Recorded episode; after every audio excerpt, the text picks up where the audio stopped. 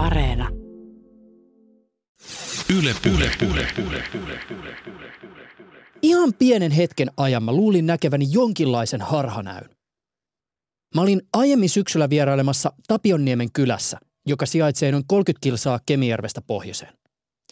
Mulla oli maastopyörä messissä, mä olin ollut koko päivän tutustumassa paikalliseen valtava viehättävään maastoon, nautin ruskasta ja olin palaamassa majapaikkaan illalla auringon laskiessa. Aurinko oli jo tosi matalalla, kun mä nostin katseeni taivaalle ja jäin tuijottamaan erikoista näkyä. Taivaalla näkyi semmoinen iso auringonvalossa kirkkaasti välkehtivä asia. Mä tsekkasin heti ekaksi sovelluksesta, että onko alueella jotain erikoisia lentokoneita. Ei näkynyt, eikä toi asia oikeastaan siis liikkunutkaan kuin lentokone. Mä olin ihan varma, että kyseessä ei ole mikään planeetta.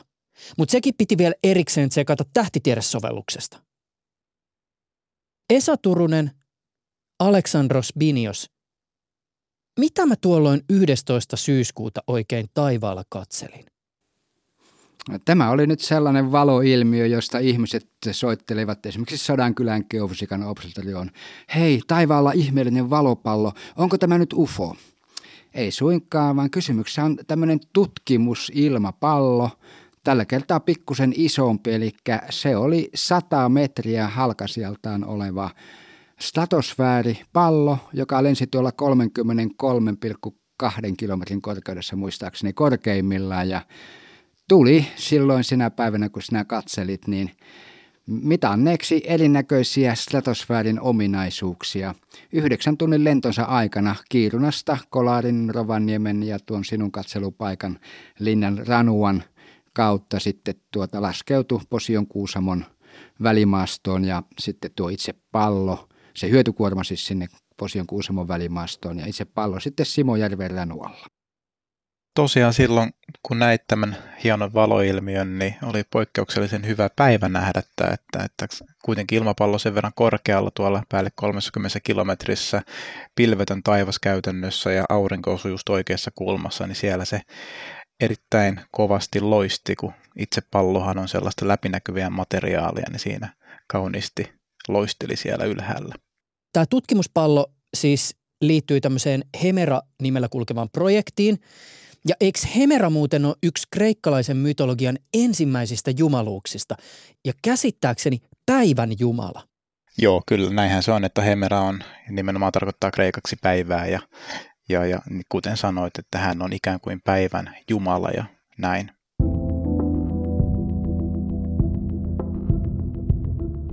Tässä jaksossa kuljemme Hemeran matkassa maan pinnalta stratosfääriin ja takaisin. Mitä sellaista tapahtuu noin 33 kilometrin korkeudessa, että sinne kannattaa lähettää yli miljoonan euron arvoinen poikkeuksellisen suuri tutkimuspallo laitteistoinen? Kanssani aiheesta keskustelevat siis Esa Turunen ja Aleksandros Binios. Minä olen Esa Turunen, olen avaruusfyysikko koulutukseltani.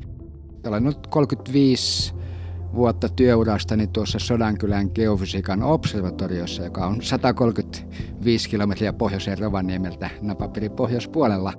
Aleksandros Binios ja kahdeksan vuotta sitten lähdin ensin autosähköinsinööriksi opiskelemaan. Sieltä sitten valmistuin. Hain sitten Helsingin yliopistolla lukemaan fysiikkaa, matematiikkaa, pedagogiikkaa. Ja aina avaruus ollut mielessäni hain sitten Aaltoon opiskelemaan sitä itseään, eli avaruustiedettä ja tekniikkaa. Sieltä valmistuin diplomi-insinööriksi. Ja tosiaan kokemusta on, että Aallon satelliittiprojekteissa ollut mukana useissa.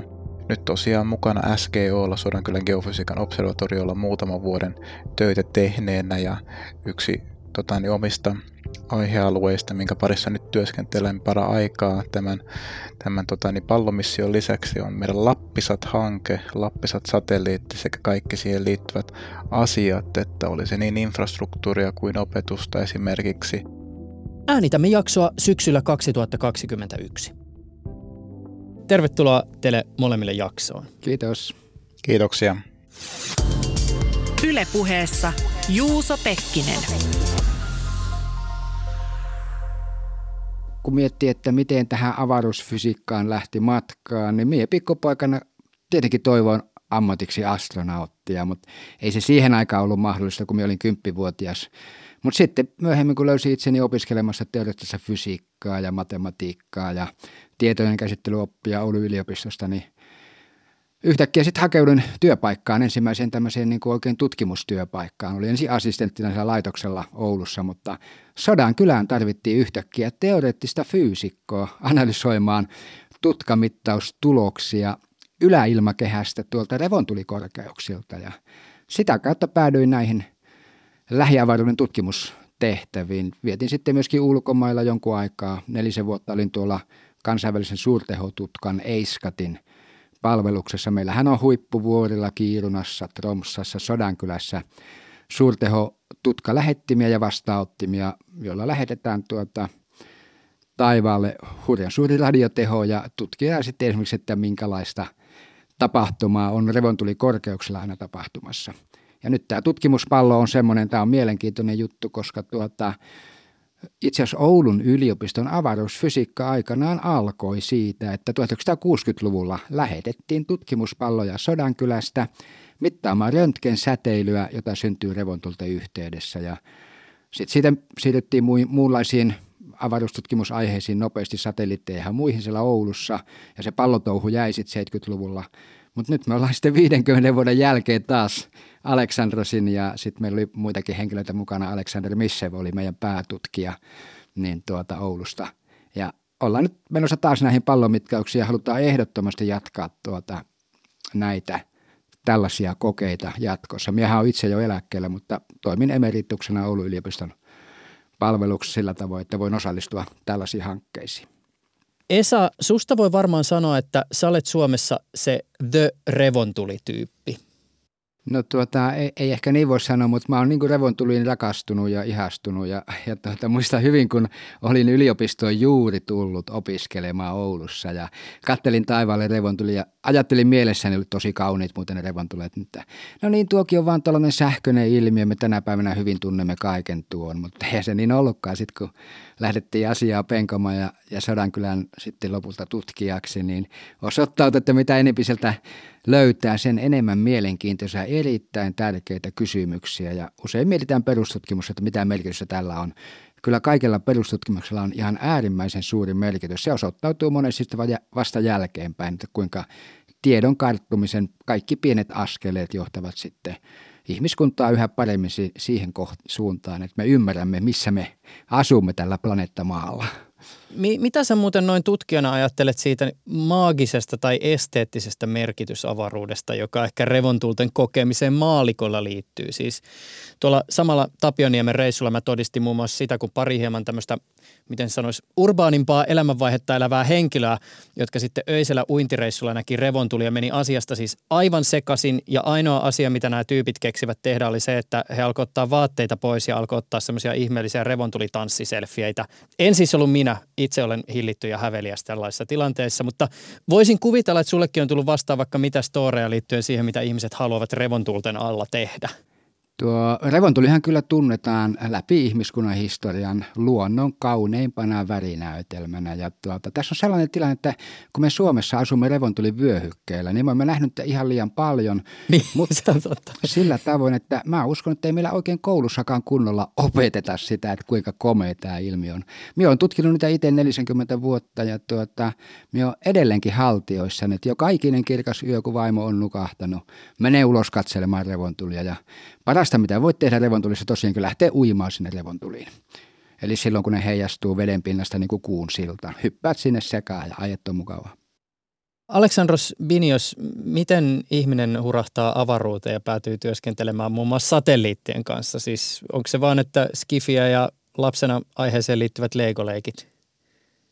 Varmasti jokaisella on aina se henkilökohtainen reitti, mihin päätyy kovin moni lapsi itse mukaan lukien, niin olen ollut siis aivan ihan pienestä avaruudesta kiinnostunut. Ja kuten Esakin mainitsi, niin aina on astronauttiuraa jossain vaiheessa lapset toivovat itselleen. Ja mä ainakin näen sen silleen, että jossain vaiheessa, jos haluaa tehdä haaveista totta, niin pitää, pitää tietää, että miten, miten sinne päätyy, jos joku haluaa sellaisen uravalinnan itselleen tehdä. Ja, ja, ja ainakin itse olen tyytyväinen, että tein sen, että mieluummin teen asioita, mistä pidän kuin, että sitten olisin jossain muulla, muulla alalla, mistä voisin edelleen miettiä, no olisinpa kuitenkin avaruusasioita mennyt lukemaan. Kyllä se on se, se pohjimmiltaan se, se, se kiinnostus ja se tutkimisen halu, että mitä sieltä taivaalta löytyy, mitä ne ovat ne pisteet ja sitten kun katsoo kirkkaalla, tummalla taivaalla näkyy eri värisiä ja, ja se mielenkiinto, että se säilyy. Ei, ei vain ajattele, että siellä ne pisteet ovat että ja tulevat aina olemaan.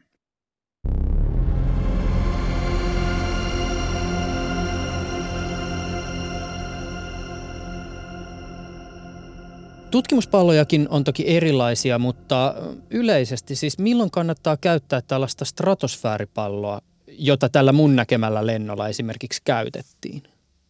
useimmat suomalaiset on jossain vaiheessa nähneet tämmöisen säähavaintopallon. Niitähän Suomessakin lähetetään, esimerkiksi Sodankylästä lähetetään kaksi kertaa päivässä ihan automaatilla.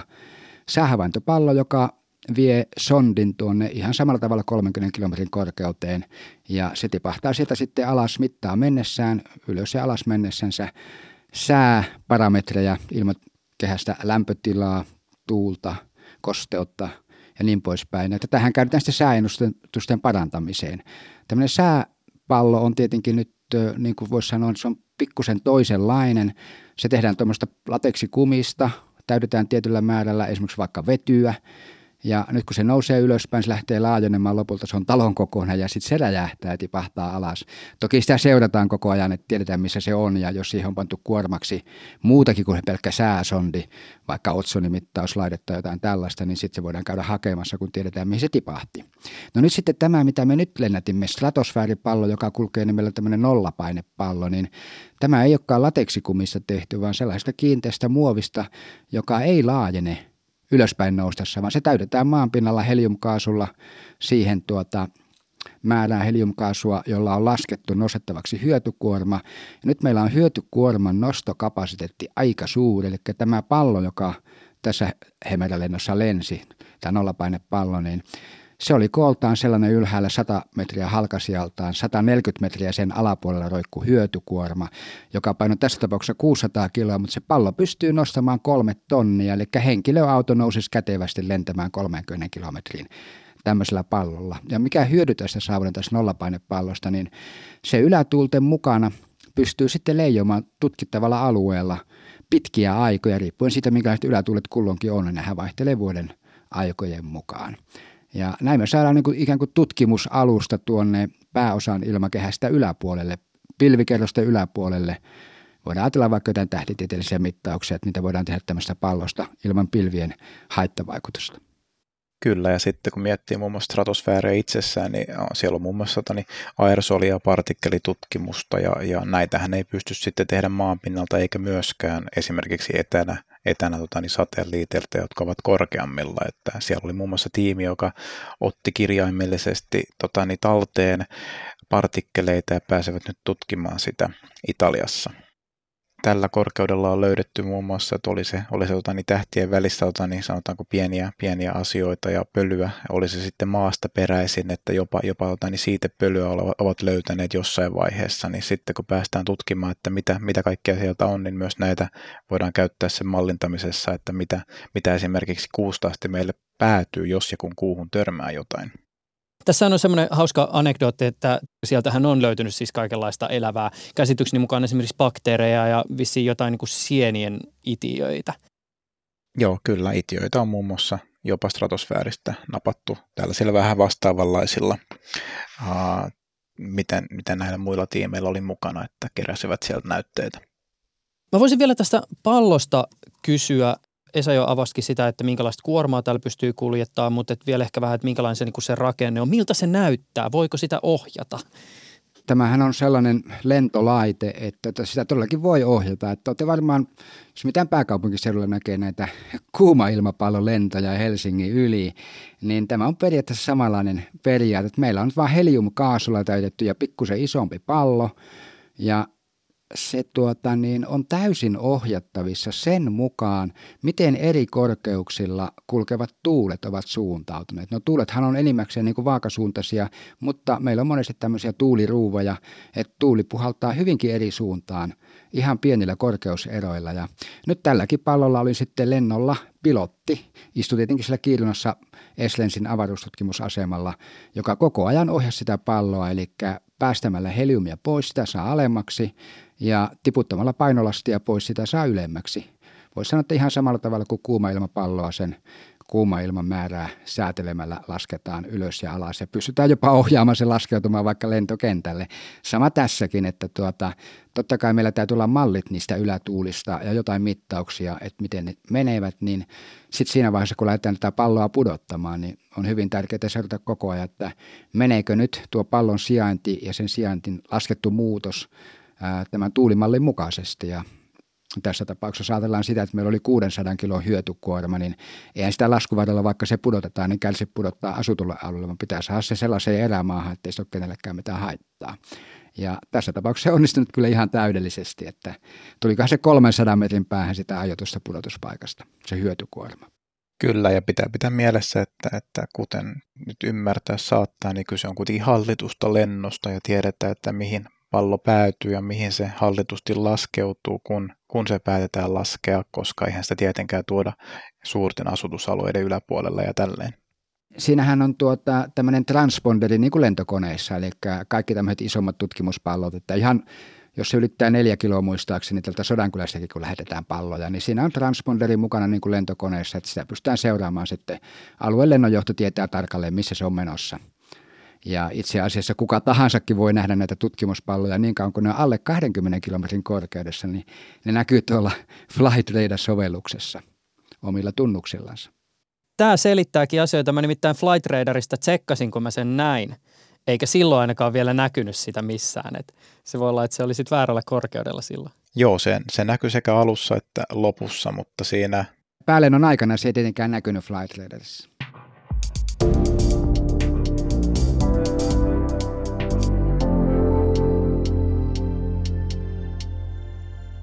se on niin kuin läpinäkyvää, näyttää ainakin muovilta. Ja sitten siinä vaiheessa, kun se on lähdössä lentoon, niin se on vähän semmoinen, anteeksi nyt vaan, mutta vähän semmoinen onnettoman ruikun näköinen. Et se on semmoinen jotenkin, näkee, että siellä ylhäällä on vähän enemmän sitä kaasua ja sitten siellä perässä tulee semmoinen vähän niin kuin muovinen häntä ja siellä päässä on sitten se, niin se hyötykuorma roikkumassa. Ja sitten kun se menee korkeammalle, niin käsitykseni mukaan se ikään kuin muuttuu sitten vähän tälleen niin ylväämmäksi ja vaikuttavamman näköiseksi. No niin tässähän on semmoinen tilanne, että se täytetään maanpinnalla tietyllä määrällä heliumkaasua. 150 000 kuutiometriä on tuo pallon tilavuus. Ja nyt se todellakin näyttää niin kuin jättimäiseltä medusalta siinä vaiheessa, kun sitä aletaan täyttämään ja aletaan laskemaan lentoon. Ja nyt jos ajatellaan, miten ilmakehä käyttäytyy, niin ilmakehän tiheys pienenee eksponentiaalisesti ylöspäin mentäessä, niin sitten jossakin vaiheessa – tuo pallo alkaa täyttymään, niin se näyttää jo enemmän sitten pallolta, kun se on päässyt tiettyyn korkeuteen. Ja nyt lentäessään sillä 30 kilometrissä, niin se mitä sinäkin näit, niin se on todellakin aika iso, että näkyy todella kauas sitten auringonvalaistessa pallon ja kun maapallo, maapallo on jo sitten hämärässä maan pinnalla. Kyllä, ja nimenomaan siinä vaiheessa se on jo sitten pallon muotoinenkin, eikä vaan sellainen medusan näköinen. Tämä tutkimuspallo siis nousi lennon aikana sinne noin 33 kilometrin korkeuteen stratosfääriin. Ja stratosfääri siis alkaa ilmakehän alimman kerroksen, eli tämän meidän troposfäärin jälkeen. Riippuen vähän siitä, missä päin maapalloa ollaan, niin puhutaan ehkä noin 8-12 kilometrin korkeudesta. Ja käsitykseni mukaan stratosfääri on korkeudeltaan itse sellaiset noin 40 kilometriä. Suurin osa ilmakehän massasta sijaitsee stratosfäärin alapuolella, samoin valtaosa sääilmiöistä. Minkälainen paikka tämä stratosfääri siis oikein on? No se on niin kuin, jos mietitään ihmisen oma tämmöistä meidän käsitemaailma, niin se on jo tyhjiö meille. Että ajatellaanpa näin, että se ilmakehän paine pienenee eksponentiaalisesti, lähdetään ylöspäin. Jos sä menet tuonne Everestin huipulle, niin siellä taitaa olla, onko se jo kolmasosa paineesta tai sitä luokkaa. Ja tuota, niin nyt kun troposfääriä ajattelee, missä useimmat sääilmiöt esiintyy, niin meillähän ilmakehän lämpötila koko ajan lähtee pienemään, kun nostaa ylöspäin. Sitten tropopausi jossain 10 kilometrin korkeudessa, niin on tällainen muutospiste ja yhtäkkiä ilmakehä alkaa lämpenemään sinne stratosfääriin. Stratosfääri on tämä alue, missä tämä ilmakehän lämpötilagradientti onkin toisen suuntainen ja aivan tuonne 50 kilometrin saakka. Ja nyt me helposti ajatellaan näin, että kun se ilmakehän massa todellakin on siellä troposfäärissä, stratosfäärin alapuolella, että okei, eihän sillä stratosfäärillä ole mitään merkitystä, mutta näin ei suinkaan ole, että on, on hyvin monia seikkoja, joiden takia meidän täytyy aika tarkkaan tuntea stratosfäärin käyttäytyminen ja Varmaan kaikki on kuullut otsonikerroksesta, joka suojaa meitä tietyltä osalta auringon UV-säteilyä. Tästä voitaisiin puhua tietenkin enemmänkin, että koko ilmakehä on aika monimutkaisesti yhteen kytketty ja, ja me puhutaan UV-säteilystä, niin siitähän suurin osa imeytyy tuonne paljon ylemmäksi, yli 100 kilometrin korkeuksiin. Ja vaan se tietty osa, joka sitten me tunnetaan elämälle vähän vahingollisena, niin se jää tuohon sitten otsonikerrokseen, sanotaan 28 kilometriin stratosfäärissä. Mutta tuota, mä haluaisin tässä kertoa sellaisen, että kun tänä päivänä meillä sääennustus on aika luotettava, Suomessa kyllä kolmisen päivää pystytään tosi hyvin ennustamaan säätä, niin sääennustusten paranemisessa on aivan oleellinen seikka ollut se, että kun opittiin ymmärtää, että ei riitä mallintaa troposfääriä, pitää myöskin mallintaa merten ja troposfäärin välinen vuorovaikutus ja stratosfäärin ja troposfäärin välinen vuorovaikutus.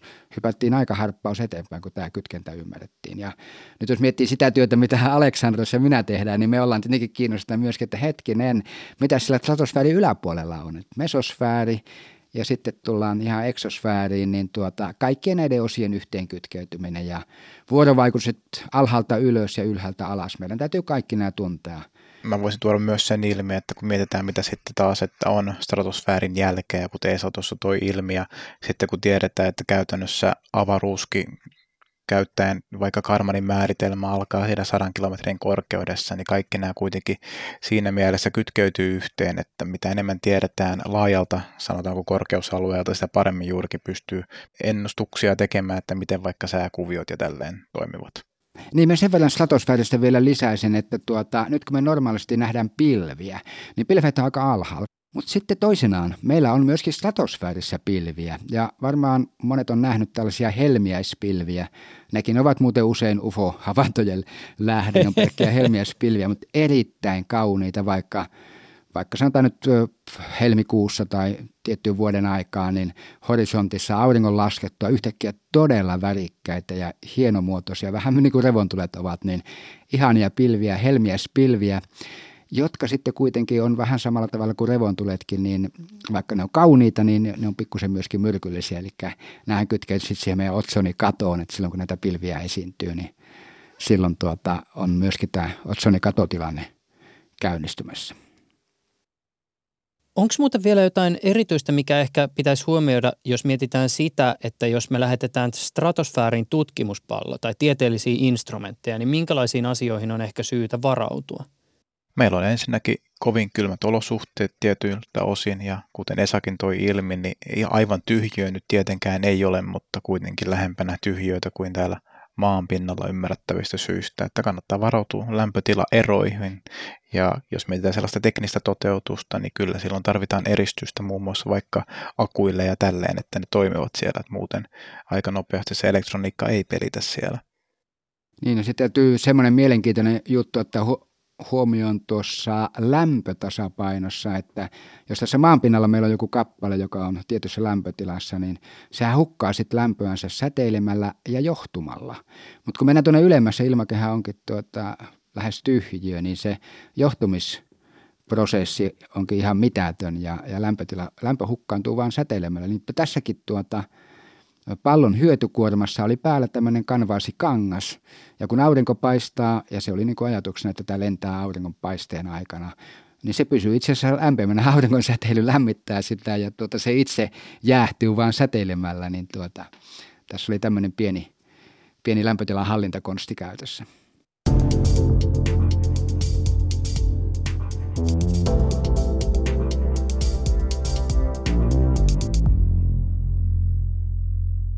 Palataan tähän Hemera-projektiin ja syyskuussa tehtyyn lentoon.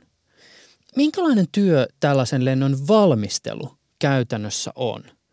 Tässä oli kysymys EU-rahoitteisesta tutkimusinfrastruktuurista, eli tutkimuspallolennot, jotka on sen verran hankalia toteuttaa, kalliita järjestää, että on edullisempaa tutkimuksen eteenpäin viemiseksi yhdistää voimia. Ja tuota, niin Hemera-konsortti on siis tällainen EU-projekti, useampi vuotinen, jossa on jonkin verran rahaa kustantaa infrastruktuuria tuonne taivaalle, eli näitä tutkimuspalloja.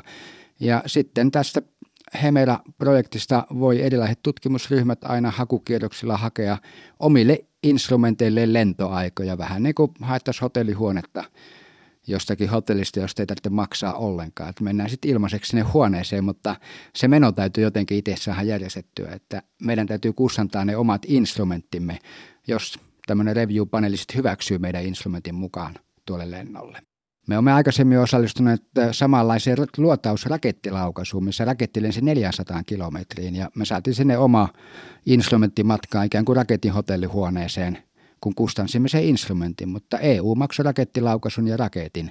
Siellä oli 11 muuta tutkimusryhmää silloin sillä lennolla ja tässä Hemera-lennossahan meillä oli kuusi tutkimusryhmää. Tässä on, tässä on aika monta vaihetta, että jos nyt vaikka ensin tämän meidän tutkimusryhmän, Sodankylän geofysiikan ryhmän kannalta, niin mehän teimme kolme vuotta sitten hakemuksen päästä mukaan tämmöiselle lennolle. Ja tietenkin hakemuksessa pitää olla tieteellinen idea.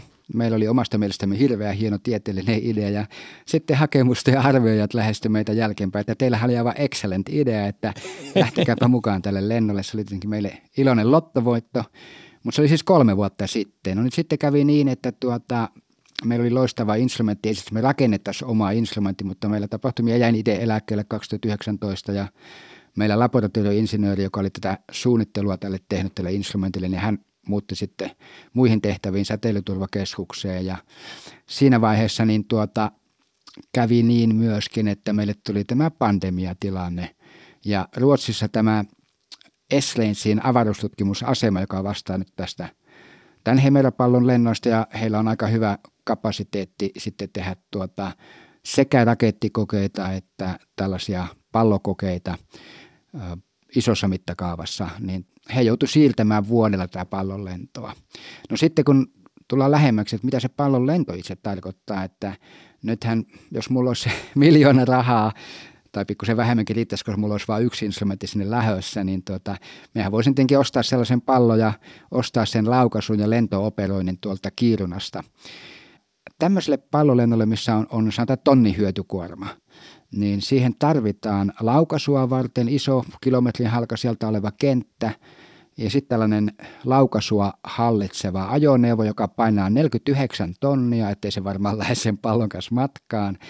Ja voitte kuvitella näin päin sitä, että kun meillähän on tuulen pyörteitä tässä maanpinnalla, että jos me päästetään pallo, mikä tahansa ilmapallo, ja siinä on sitten se tuhat kiloa perässä, niin siinähän voi mikä tahansa tuulenpyörä sen verran paiskata palloa, että se hyötykuorma paiskautuukin maahan ja tuhoutuu.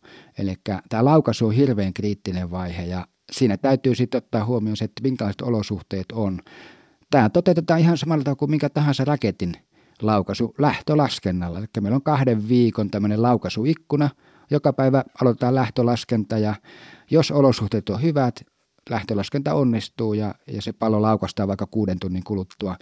Mutta jos olosuhteet on huonot, niin lähtölaskenta keskeytetään ja katsotaan mikä on tilanne, jatketaanko hetken päässä vaikka puolen tunnin tunnin päästä. Sitten jatketaan, tai jos menee vielä huonommaksi, niin keskeytetään siltä päivältä.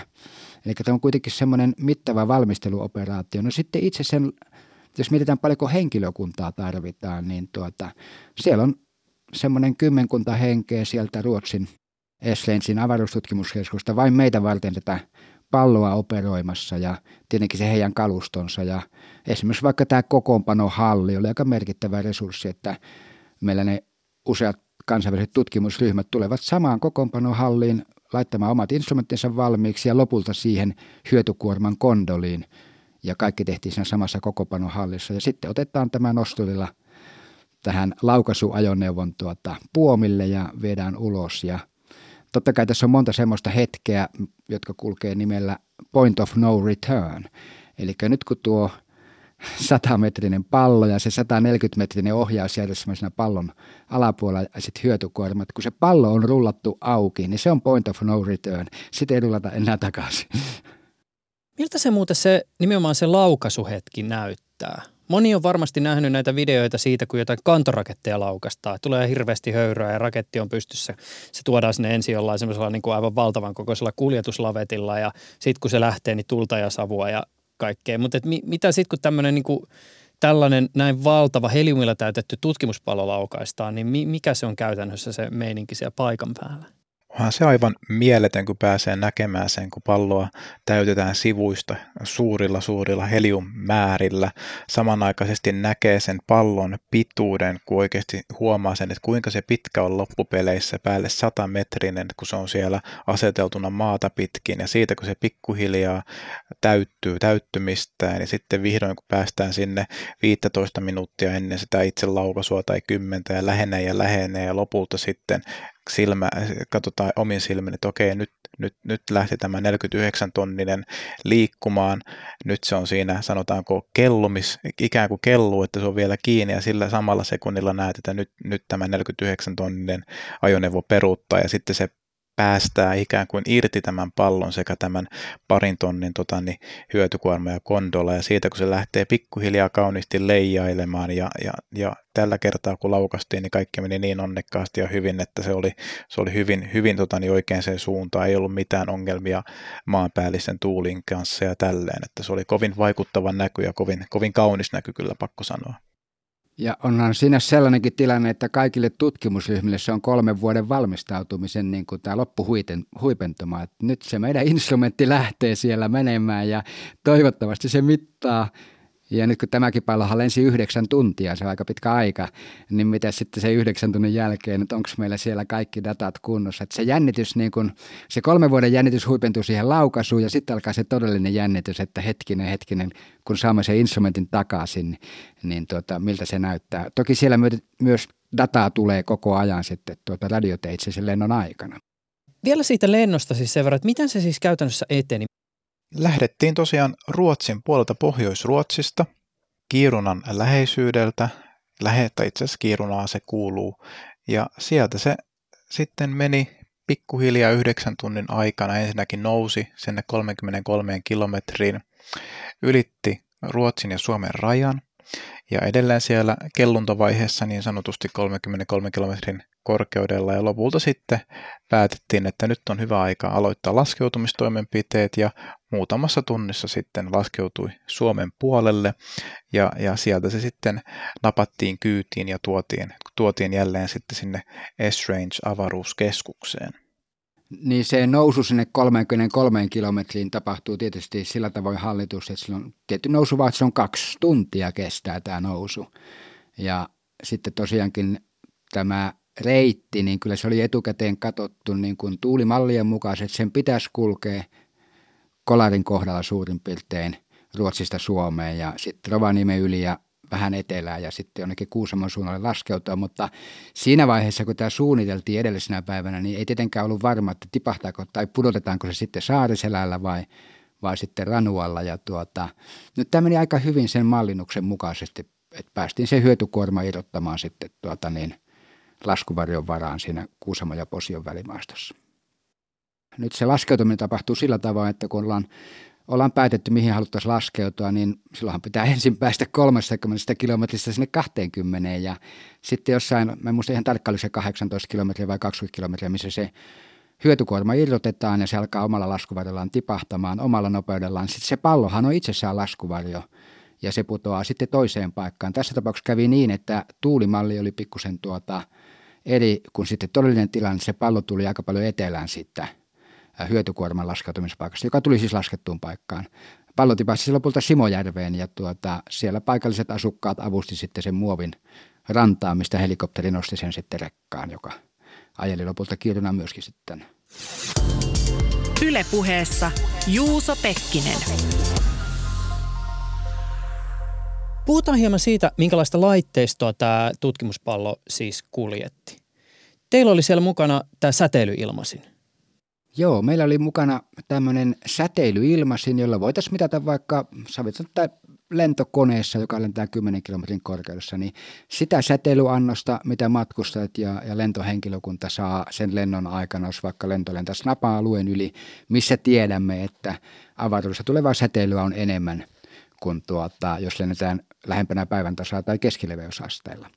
Ja meitä kiinnostaa nyt mitata se säteilyprofiili maasta sinne 33 kilometrin asti ja sitten mitata sitä säteilyä sillä 33 kilometrin korkeudessa, jotta voisimme tarkentaa sitten niitä malleja, joilla lasketaan ylipäätänsä esimerkiksi vaikka lentäjien saamia säteilyannoksia.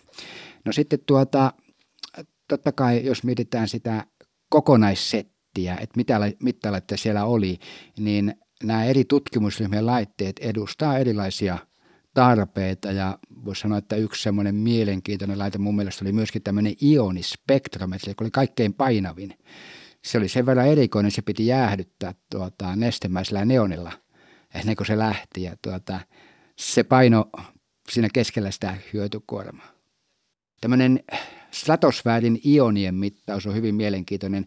Tämmöistä ei ole tehty kovinkaan paljon. Sitä tehtiin 80-90-luvuilla vielä vuosituhannen taitteessa, mutta sitten kysymyksessä on kuitenkin kohtuullisen kallis ja vaikea mittalaite, niin tuota, näitä tämmöisiä mittauksia ei ole juurikaan tehty. Oli, oli kyllä hienoa, että saimme tuommoisen mittauksen totta kai keskustelimme tämän saksalaisen tutkimusryhmän kanssa, että sitten vuoden kuluttua, kun saamme kaikki tulokset analysoitua, niin myös katsomme yhdessä, että kuinka voidaan yhdistää meidän säteilymittaustuloksia ja heidän ionikompositio tai ionin koostumusmittauksiansa.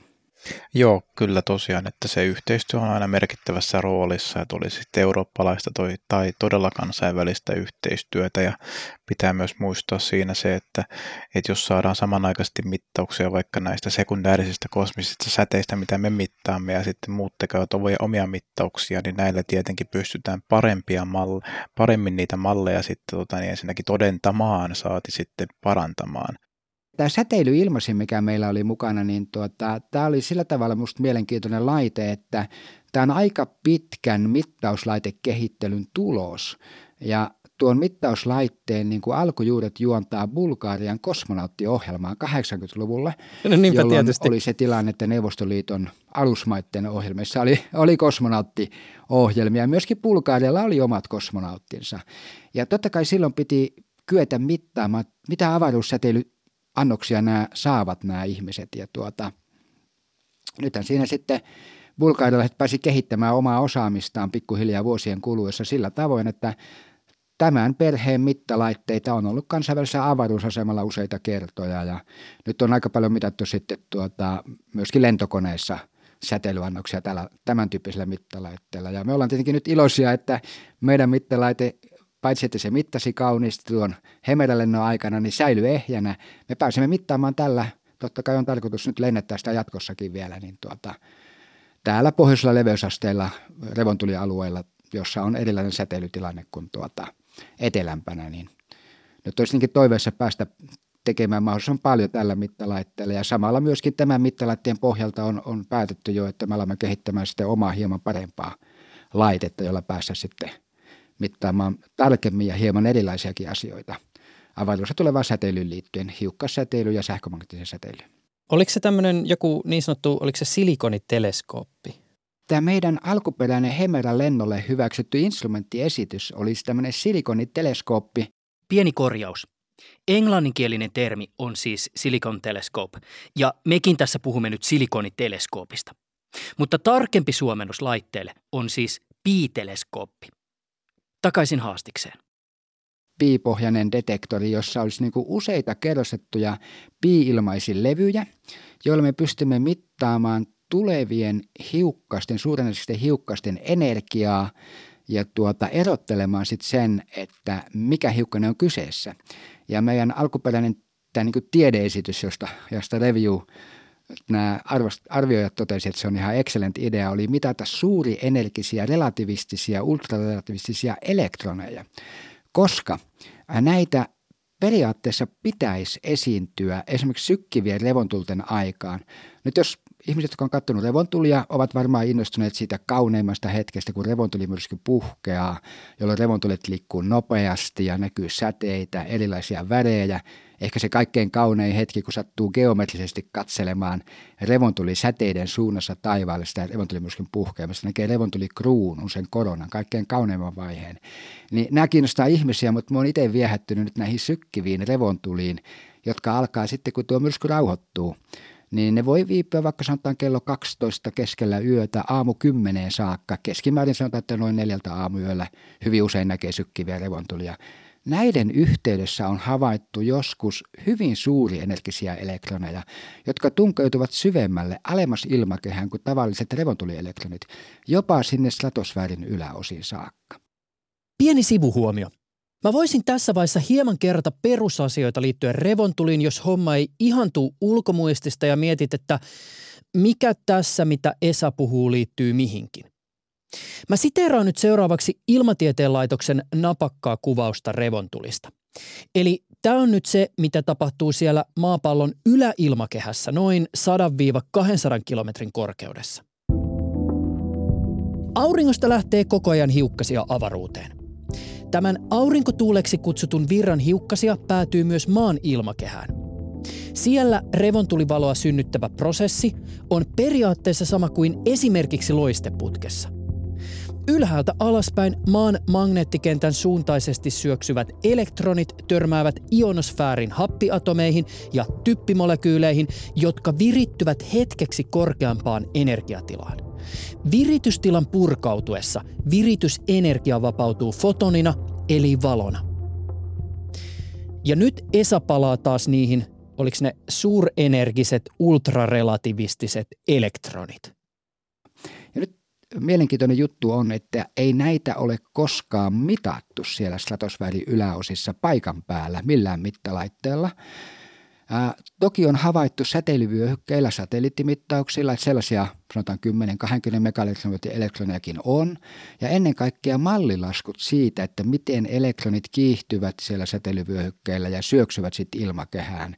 Ne kertovat, että meillä on tämmöinen, sanomme sitä niin kuin suurenergisi hännäksi tässä elektronien energiajakaumassa. Sen hännän pitäisi tunkeutua kyllä ylästratosfäärin saakka, niin tästä meidän silikoniteleskooppi oli tarkoitettu juuri näiden suurenergisten elektronien mittaamiseen. jos niitä on, yksi elektroni riittää meille, niin heureekka, nyt on, nyt on löydetty semmoinen prosessi varmistettu, että joo, tämä arvio on oikein, että, että tämmöisiä elektroneja todellakin on tuolla.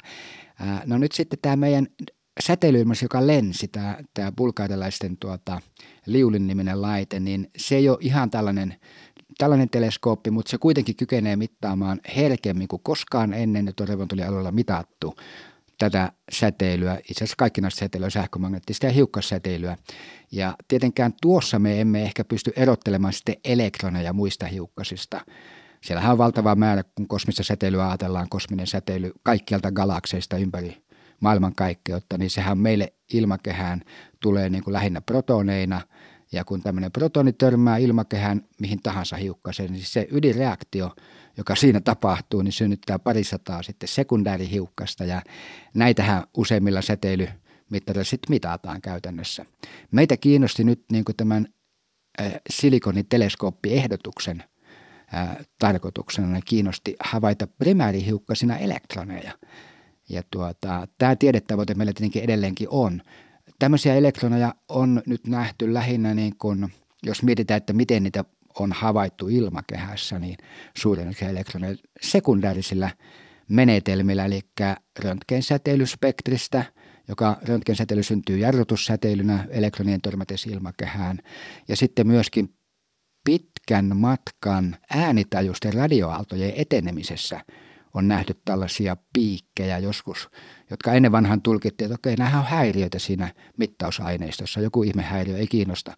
Mutta kun nykyisin laitteet on herkempiä ja kun katsotaan tarkasti, niin näillä piikeillä onkin aikarakenne, joka kertoo tämmöisestä elektronien rekombinaatiosta väliaineessa, jonka väliaineen täytyy olla siellä ylästratosfäärissä.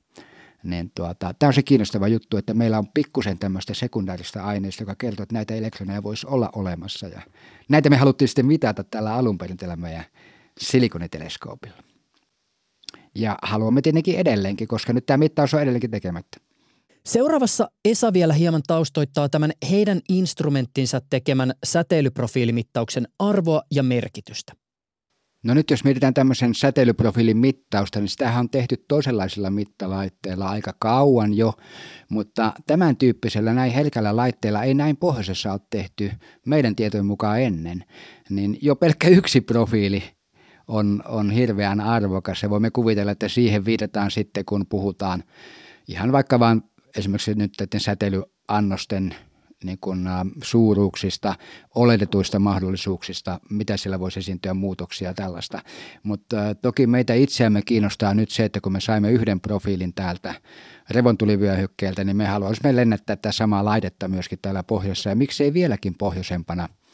Ja, ja voisi nyt olla paremminkin ajateltavissa näin, että kun meillä oli tällainen EU-rahoitteinen yhteislento, niin se on pikkusen kompromissi, että milloin tuo pallo laukastaan. Tässä tapauksessa laukastiin sillä tavoin, että mehän emme päässeet mittaamaan aamuyön tunteina lainkaan, jolloin me tiedämme, että näitä meidän kaipaamia suurenergisiä hiukkasia todennäköisimmin esity silloin, niin tuota, itse ajattelen näin, että tämä on nyt semmoinen, niin kuin voisi sanoa melkein niin kuin onnen potku, että me saimme onnistunutta mittausdataa olen ihan varma, että kun jo pelkkä tuo profiili on julkaisemisen arvoinen sellaisena, kun saa se nyt kalibroitua kunnolla, mehän saimme vasta pari päivää sitten tuon lennon varhaiset, varhaiset parametrit tuolta Ruotsista tänne, niin emme ole vielä päässeet kunnolla työstämään sitä, että mikä on sitten meidän lopullinen, lopullinen mittaustulos, mutta tuota, joka tapauksessa valmistelemme jo nyt sitä, että tekisimme täällä pohjoisessa lisää tämän tyyppisiä mittauksia. Ja toki sitten, jos mietitään troposfääriä ja stratosfääriä ylipäätänsä, niin kyllä näitä tehdään koko ajan tosi mielenkiintoisia mittauksia erilaisista parametreista. Ja tämä mittaus, minkä me teimme nyt, niin se nyt on tietysti ainutlaatuinen sillä tavoin, että sitä täällä pohjassa tehty, mutta kyllä keskilevyrahastolla on tehty näitä. Pääsemme vertaamaan näitä, niin tuota, tämä on ihan merkittävä juttu sinänsä. Se on melkein sama, että jos joku mittaa lämpötilan pohjoisnavalla ja toinen mittaa sen päivän tasaajalla, niin, niin kiinnostaako nämä lämpötilat missä määrin. Kyllähän on ihan niin kuin maalaisjärjellä jo käsitettävissä, että molemmat tarvitaan.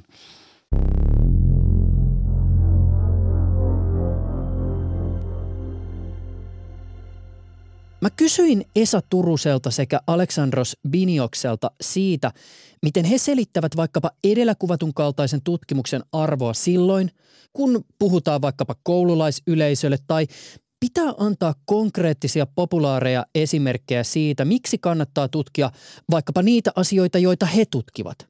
Mehän olemme kaikki avaruusmatkalla planeetta Maalla. Tämä planeetta Maa on meidän avaruusalus. Ja me halutaan toki matkustaa tällä sit sanotaan vaikka nyt, no se heitetään nyt tähän vaikka 10 miljoonaa vuotta tai mikä nyt olisi se luku, olkoon se nyt vaikka edes, edes 100 vuottakin me halutaan matkustaa, niin itse mä totesin, että astronauttina me ollaan vielä aika köpöjä, ei osata kauhean paljon tätä avaruusalusta hallita. Me koko ajan saastutetaan, tuhotaan tätä. Mutta jos me oikeasti haluamme elää tuonne pidemmälle, niin meidän on pakko ymmärtää tätä alusta.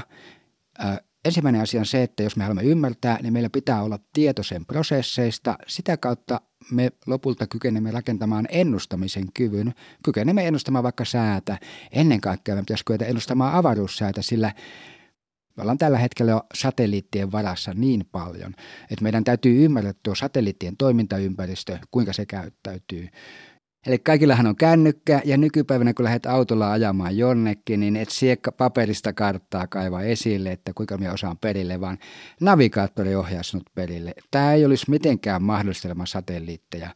Ja me ollaan kaikki tällä hetkellä riippuvaisia tuosta avaruudesta ja niiden satelliittien toiminnasta. Ja nyt jos mietitään vaikka tuota meidän Hemera-pallolentoa, niin se oli kaksi tämmöistä kokeellista järjestelmää, jossa koitetaan tuon pallon paikannusta toteuttaa ilman GPS-laitteistoa. Eli totta kai ihmiskunnan täytyy kyetä jatkossa tässä yhä niin kuin enempi informaatiokeskisessä yhteiskunnassamme tekemään näitä paikannukseen liittyviä sovelluksia, jotka toimivat riippumatta siitä, mikä on satelliittien tilanne. Ja tuota, tämmöisessä työssähän suomalaiset on kunnostautunut aika, aika voimakkaasti tällä hetkellä Suomikin elää, sanotaanko avaruuden kulta-aikaa. Meillä on hirveä määrä tota, niin, yrityksiä, jotka on lähtenyt startup-tiloista ja nykyään ovat isoja yrityksiä ja tekevät sitä avaruus, avaruusteollisuutta. Oli se sitten dataa tai itse sitä tekniikkaa tai molempia ja kaikkea näiden väliltä. Että tällä hetkelläkin avaruus tulee, tuo avaruusalana tulee kasvamaan ja varmasti Suomella on merkittävä ja merkittävämpi osuus myös lähitulevaisuudessa. Ja ihminen muuttaa myöskin sinne avaruuteen. Meidän täytyy ymmärtää tätä yhä paremmin ja paremmin. Niin tota, nyt meidän täytyy tuntea ihan jokainen prosessi tästä meidän ympäristöstä. Ja ympäristö ei ole ainoastaan ilmakehä, jota hengitetään tässä, eikä se ole se maa, missä meidän kasvit kasvaa, eikä se meri, joka sitten saa veden kiertämään lopulta pilvien kautta sateeksi ja kastelee sitä maata, vaan ympäristöön kuuluu kaikki vuorovaikuttavat osat, ihan auringosta maahan, kaikki siltä väliltä. Ja tietenkin myöskin tuo interplanetaarinen avaruus, sekin täytyy tuntea. Jos me emme tunne näitä pienen pieniä prosesseja, niin me emme myöskään pysty rakentamaan sit sellaisia malleja, missä kaikki osat on kytketty toisiinsa. Ja toki tutkimus tällä hetkellä on aika paljon semmoista editynyt, että tutkijat tutkivat jotain tiettyä osaa. Minä on itse voisi sanoa, että minä olen mesosfäärin tutkija, niin kuin voisi sanoa syvimmältä osaamiselta. Niin. Taas pieni sivuhuomio. Mesosfääri siis sijaitsi siellä stratosfäärin yläpuolella. Ja mesosfäärin yläraja mesopaussi sijaitsee about siellä sadan kilometrin korkeudessa. Ja siitä ylöspäin kun mennään, niin ollaan siellä revontuulten maailmassa ionosfäärissä. Mutta siis mitä mesosfäärityyppi ESA tekee siellä stratosfäärissä? Sitä tutkimusta on myöskin sitten tämä ylästratosfäärin tutkimus itse asiassa. Yle puhe, puhe, puhe, puhe, puhe, puhe, Onko tälle lennolle nyt luvassa jatkoa? Siis mitä Hemera projektin tai infrastruktuurin puitteissa ehkä seuraavaksi tapahtuu? Ja oletteko te esimerkiksi mahdollisesti pistämässä hakemusta u- uudelle instrumenttikierrokselle? No kyllä ilman muuta on tulossa jatkoa tälle Hemera-projektille itsellensä. Nyt meillä itsellämme ei ole omaa instrumenttiesitystä mihinkään seuraavaan palolentoon tällä hetkellä, mutta olemme alkaneet valmistelemaan sitä, että mehän haluamme ilman muuta tämän oman silikoniteleskoopin lentämään. Siinä on sellainenkin etu, että jos me saan se instrumentti nyt ensin pallolla taivaalle, me saadaan sitten myöhemmin se myöskin omalla satelliitilla taivaalle. Tässä täytyy ajatella pitkäjänteisesti, että kaikki tällaiset niin kuin uudet ratkaisut, jotka on toteutettavissa, jotka auttaa meitä ymmärtämään paremmin ympäristöä, niin ne tuo työkaluja siihen, että pystymme rakentamaan parempia malleja. meillä on nyt Sodankylän geofysiikan opistossa jo pitkä historia siitä, että esimerkiksi mallinnetaan sitä lentäjien saamaa säteilyä omalla mallilla. Ja nyt me pääsemme ensin, ensimmäistä kertaa lyömään siihen sitten ylhäällä mitattuja säteilyprofiileja, tarkentaa sitä mallia. Mulla on itsellä ollut se oma työura mesosfäärin ionikemian mallintamisessa ja me on nähty se, että meidän täytyisi pystyä myöskin mallintamaan sitten sen mallinnuksen lisäksi statos, ylästratosfäärin ionikemia, jota me ei ole koskaan harrastettu, sitä on muut ryhmät harrastanut, niin tuota, mä uskon, että nyt esimerkiksi tuon saksalaisten uuden ionikompositiomittauksen, joka Hemera-palolennalla tehtiin, niin sen myötä me pääsemme katsomaan tätä, että kuinka voisimme yhdistää sitten tämä meidän mesosfääri-ioni kemian mallinnosta myöskin tähän stratosfääri kemian mallinnukseen. Eli me ainakin koetamme itse pistää seuraavaa hakemusta sisään heti, kun se tilaisuus avautuu.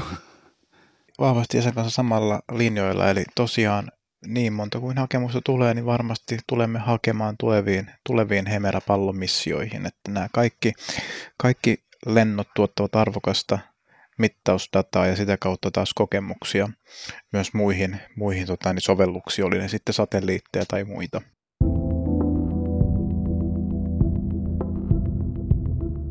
Esa Turunen, Aleksandros Vinios, kiitän valtavasti haastattelusta. Kiitoksia teille. Kiitoksia. Jos muuten stratosfäärin yläpuoliset hommat kiinnostaa, niin suosittelen lämpimästi tämän ohjelmasarjan vanhempia jaksoja.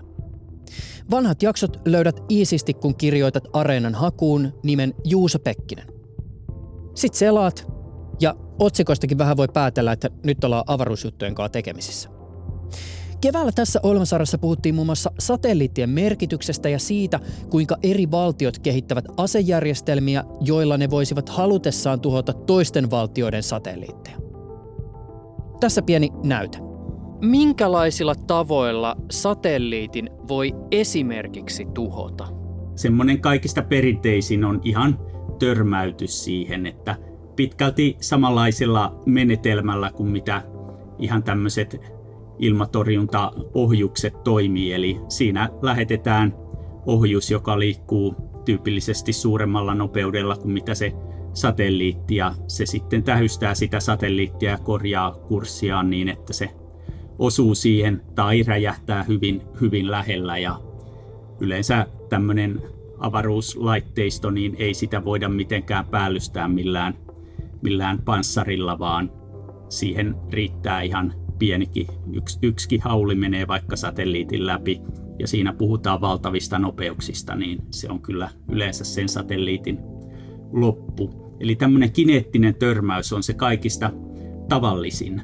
Mutta sen lisäksi voi olla erilaisia tapoja, jotka on myös ehkä siinä mielessä parempia, että ne ei luo valtavaa avaruusromun pilveä, joka sitten jatkaa maan kiertämistä suunnilleen semmoisella radalla, millä se satelliitti oli. Esimerkiksi sokaisu laserilla, jos siinä satelliitissa on sellaisia antureita, kameroita, jotka on alttiita sille, niin tämä voidaan tehdä ihan maan pinnaltakin käsin. Ja on suunniteltu sitten toisiakin satelliitteja, jotka vois tällaista sokasua tehdä joko hetkeksi aikaa tai, tai pysyvästi, niin pystyisi sen satelliitin toimintaa estämään. No, erilaisia muita tapoja on esimerkiksi, jos on hirveän iso ja kallis satelliitti, niin voi toinen avaruustoimija tehdä hyvin pienen ja halvan oman satelliitin, joka sitten kiertoradalla alkaa varjostaan tämmöistä isoa satelliittia ja sitten jossakin tilanteessa, kun niin halutaan, niin se tulee siellä radalla tosi lähelle sitä isoa ja vaikka räjäyttää itsensä sitten siinä sen isomman vieressä. Toki sitten, jos on ydinaseita käytettäisiin, niin ihan se EMP, joka siitä tulee elektromagneettinen pulssi, niin pystyy tuhoamaan tätä elektroniikkaa ja myös sinne avaruuteen voi jäädä tämmöisten varautuneiden hiukkasten pilvi tietylle ratakorkeudelle, jossa se sitten vähitellen tuhoaisi näitä puolijohdekomponentteja, joihin satelliitin toiminta elektroniikka perustuu.